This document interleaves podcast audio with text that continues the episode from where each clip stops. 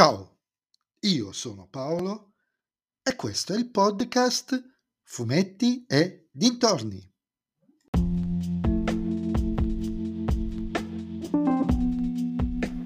In questo nuovo episodio del podcast vi parlerò della ristampa a Giulia numero 3, Cadavere in trasferta, La Superba, i titoli delle due storie, scritte da Giancarlo Berardi, Lorenzo Calze e Maurizio Mantero e disegnate da Valerio Piccioni e Luigi Copello, edito da Repubblica.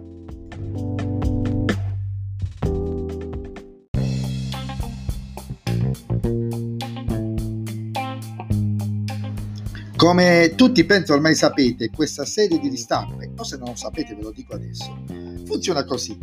Ogni volume raccoglie due storie che hanno un filo conduttore unico tra entrambe. I primi due volumi, diciamo il numero 0 e il numero 1, avevano uh, Mirna, la serial killer bisex, come nemico principale della protagonista. Nel secondo numero della ristampa c'era uh, Tim O'Leary, il ladro galantuomo. E anche in questo volume il filo conduttore sembra essere il poliziotto Ettore Cambiaso, italiano di Genova. Per cui mi verrebbe da dire che al momento c'è comunque un unico filo conduttore che lega tutti i volumi, ovvero le storie di amore più o meno volute da parte della protagonista. Infatti, il coprotagonista maschile di questo albo qui, di questo numero, appunto l'ispettore Cambiaso, diventa la nuova fiamma della protagonista, alla faccia del tenente web. Se avete letto un po' le storie avete capito cosa intendo. Il gancio per far incontrare i due personaggi è il ritrovamento di un cadavere sconosciuto nel porto di Genova, che, che conduce appunto Cambiaso a recarsi nella città da cui è partito, ovvero l'immaginaria Garden City dove vive Giulia. È una storia divertente, ben dosata tra i momenti investigativi e quelli più personali dei diversi protagonisti, con un focus acceso principalmente sui due piccioncini. Va da sé, ma la seconda storia, ve lo dico, è un piccolo gioiello di stile. Perché qui è Giulia che va in vacanza a Genova a trovare il suo fidanzato a distanza, ritrovandosi invischiata in un probabile caso di truffa ma la peculiarità di questa storia, oltre ad essere una perfetta, seppur ridotta guida, alla città turistica, alla guida turistica alla città, è come gli autori fanno parlare la protagonista Giulia.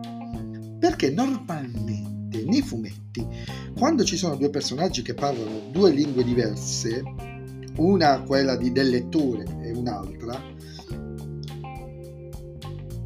o uno dei due viene scritto con i simboli ma- minore e maggiore attorno alle frasi e con la didascalia tradotto da, per cui si legge in entrambi i casi nella stessa lingua, oppure si glissa e si fa finta di nulla, cioè parlano tranquillamente la stessa lingua, anche se in realtà uno dei due non la parla.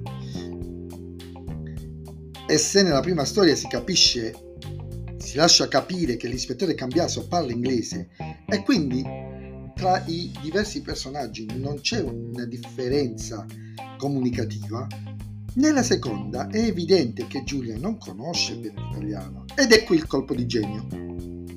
Farla parlare come parlerebbe un americano, in questo caso, in una maniera un po' incerta, invertendo sostantivi e aggettivi, oppure non pronunciando le doppie, ma giusto per darvi due esempi. E questa cosa mi ha fatto davvero tanto ridere, perché ho un'amica americana che parla proprio così e mi sono ritrovato nella mia testa a leggerlo con la sua voce ed è stato uno spasso. Una ricercatezza non banale e non scontata in fase di scrittura dei dialoghi. E anche la storia comunque è molto bella e divertente con un bel colpo di scena verso la fine. I disegni sono molto adagiati, stanno in una comfort zone precisa, non si smuovono perché non servono tavole o inquadrature ultramoderne per la storia media di Giulia, un po' come la sua auto. Una ristampa che, al netto della mancanza di riferimenti anche più piccoli, tipo il numero degli albi che state ristampando, si conferma molto piacevole.